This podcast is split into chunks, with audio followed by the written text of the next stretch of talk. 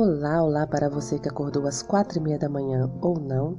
Hoje é quarta-feira, dia 21 de outubro de 2020. O título da nossa lição de hoje é Adorai o Redentor. Por mais crucial que a doutrina da criação seja para nossa fé, ela não aparece sozinha, especialmente no Novo Testamento. Muitas vezes, ela vem acompanhada, até mesmo indissociavelmente ligada à doutrina da redenção. Isso se dá porque, sinceramente, neste mundo caído de pecado e morte, a criação somente não é suficiente.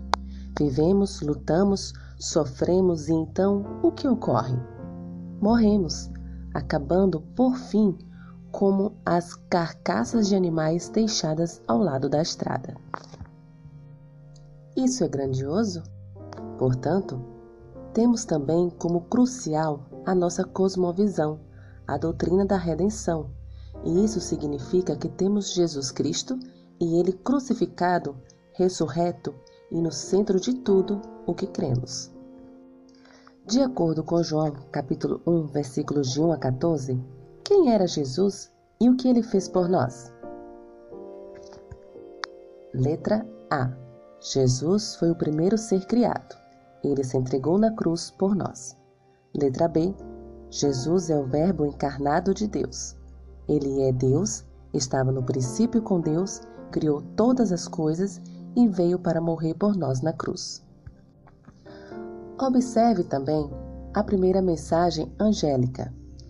Vi outro anjo voando pelo meio do céu, tendo um evangelho eterno para pregar aos que se assentam sobre a terra, e a cada nação, e tribo, e língua, e povo, dizendo em grande voz: Temei a Deus e dai-lhe glória, pois é chegada a hora do seu juízo. E adorai aquele que fez o céu, e a terra, e o mar, e as fontes das águas.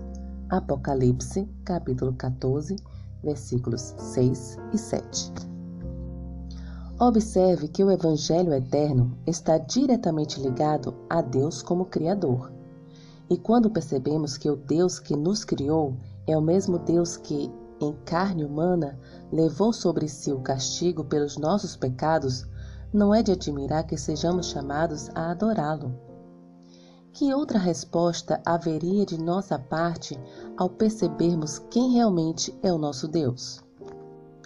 Por esse motivo, Cristo e Ele crucificado deve permanecer na frente e no centro de tudo o que ensinamos. Um ensinamento que, na verdade, também deve incluir a sua segunda vinda, pois sem ela, a primeira vinda de Cristo não traz todo o benefício que esperamos.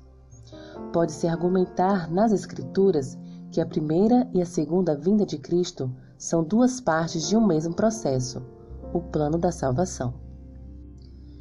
Reflita na ideia expressa em João capítulo 1, de que aquele que fez todas as coisas, Jó capítulo 1, versículo 3, também morreu na cruz por nós.